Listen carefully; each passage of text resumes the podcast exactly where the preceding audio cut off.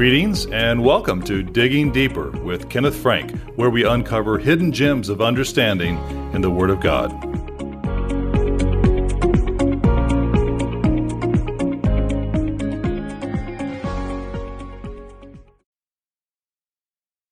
Did you know that the word concubine as used in the Old Testament does not bear the same connotation as in modern English? Today it has a rather negative meaning of a mistress or a paramour outside of marriage. However, that was not the meaning of this family institution in Old Testament times. This digging deeper investigates the times of the patriarchs, judges, and kings of Israel to better understand who concubines were and what their place in the family was. Subsection The meaning of concubine.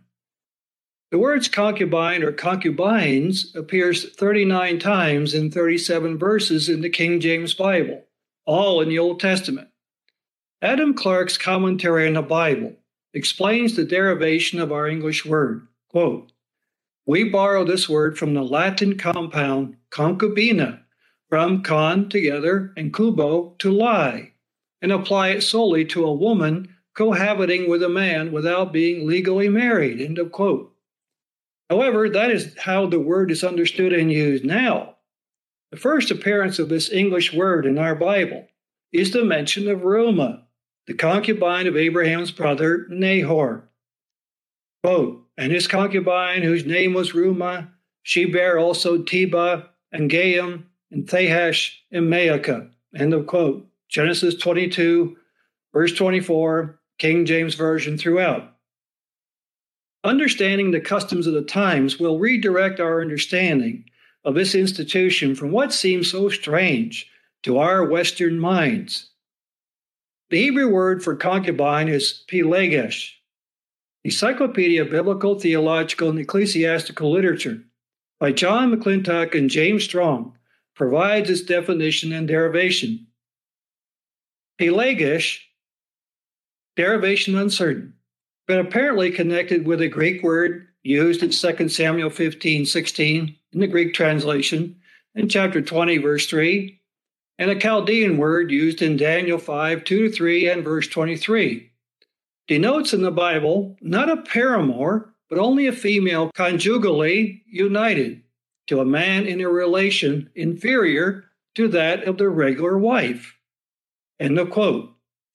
Adam Clarke's commentary in the Bible adds Quote, the Hebrew word is pelegesh, which is also a compound term contracted, according to Parkhurst, from pelag, to divide or share, and nagash, to approach. Because the husband, in the delicate phrase of the Hebrew tongue, approaches the concubine and shares the bed, etc., of the real wife with her. End of quote. Subsection and issue of status. In Western culture, concubine describes a woman who is not a man's wife, but yet lives with him in a sexual relationship. This was not the case in ancient times. A concubine was a culturally lawful wife of lower rank who was not wedded with matrimonial ceremonies and solemnities, being inferior to the first wife who was mistress of the house. John Gill's exposition of the Bible explains that she was, quote, not a harlot, but a secondary wife who was under the proper and lawful wife and a sort of a head servant in the family, and chiefly kept for the procreation of children, which was not thought either unlawful or dishonorable in those times, such as was Hagar in Abraham's family. End of quote. Being servants, concubines had no authority in the family. Social status was well defined in ancient times compared to our egalitarian Western culture. Dave Miller, in his Apologetics Press article, Concubines, recently wrote, quote, In a country where social status and barriers are of minimal concern, it is difficult for us to grasp the magnitude of the chasm that existed between classes in ancient cultures, a chasm that stayed with a person throughout life, regardless of advancements along the way. In the quote. What led to the institution of concubinage is explained by Fausset's Bible Dictionary. Quote, The desire of the offspring in the Jew, that is, the Israelite, was associated with the hope of the promised Redeemer. This raised concubinage from the character of gross sensuality, which ordinarily it represents, especially when a wife was barren.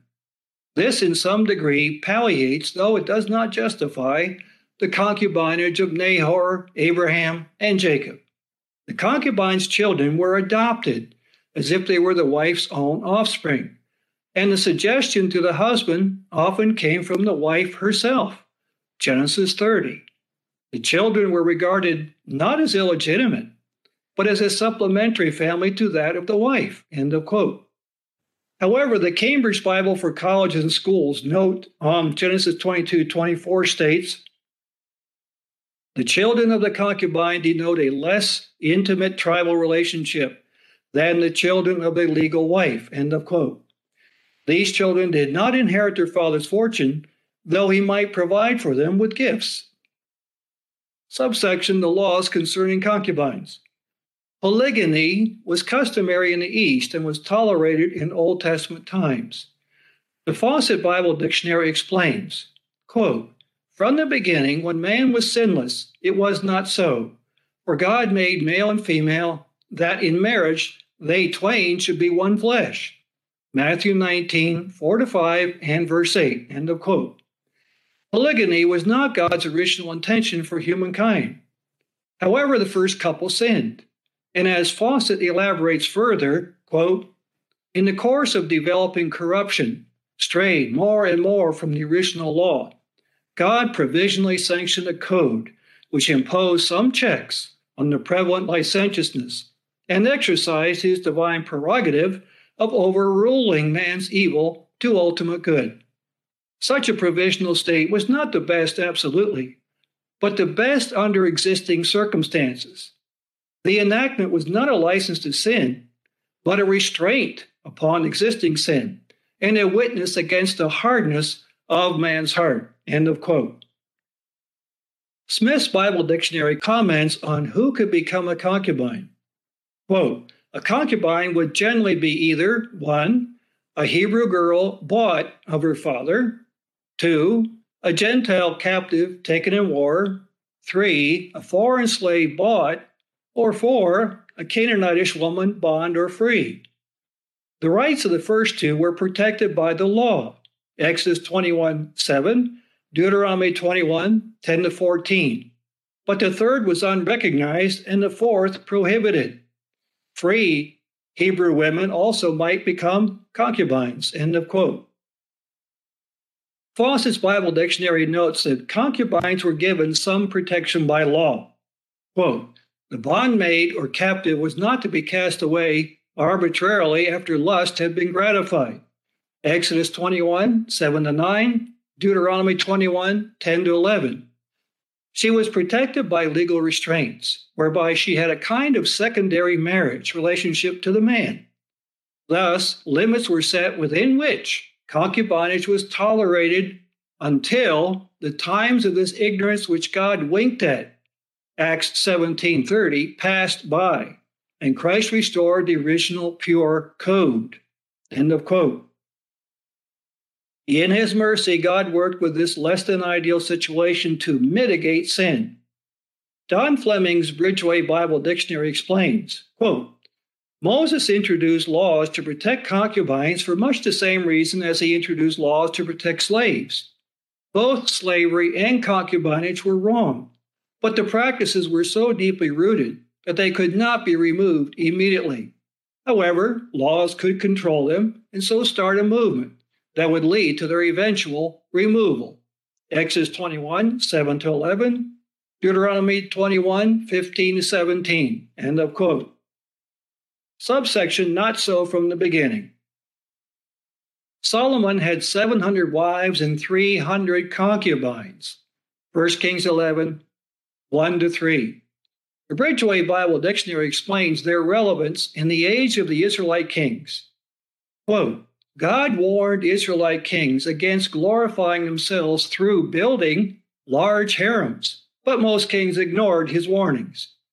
Deuteronomy 17, 15 to 17, 2 Samuel 15, 16, 1 Kings 11, 3, 2 Chronicles 11, 21, compare Esther 2, 14. People considered the harem to be such a symbol of kingly power that a new king established his claim to the throne by claiming the former king's harem. 2 Samuel 3 to 7, 12 verses 7 and 8, 16, 20 through 22, 1 Kings 2, 21 to 22, end of quote. The People's Dictionary of the Bible by Edwin R. Rice details succession. Quote, the right over those of one monarch accrued to his successor, so that to seize on any of them was regarded as an overt act of rebellion. 2 Samuel 3 7, 12 verse 8, 1 Kings 2 22, 1 Kings 11 3, end of quote. Solomon's wives, which included his secondary wives, concubines, turned his heart away from God by their importation of paganism when he married them to cement alliances with nearby peoples. The Bridgeway Bible Dictionary describes the resulting family discord. Quote, Yet concubines proved to be a source of trouble to Israel's kings. Presence of so many wives and children in the palace created family conflicts. 2 Samuel 3, 2 to 5, 13, verses 2, 20 through 22. Compare Genesis 21, 8 to 10, Judges 8, 31, and 9, 2 to 5. And the idols that foreign concubines brought into the palace led believers away from God. 1 Kings 11, verse 4.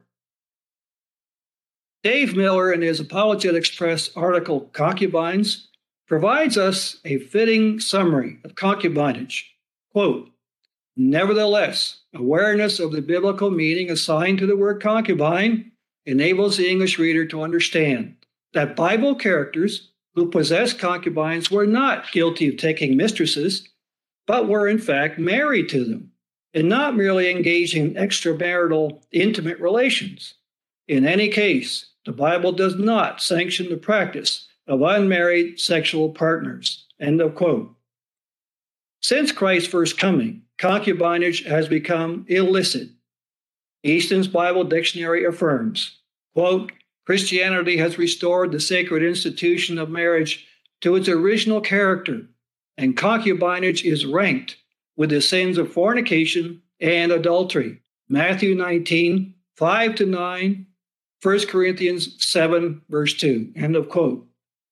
God's ideal marriage remains one man united to one woman as it was in the beginning. Matthew 19, 4 to 5.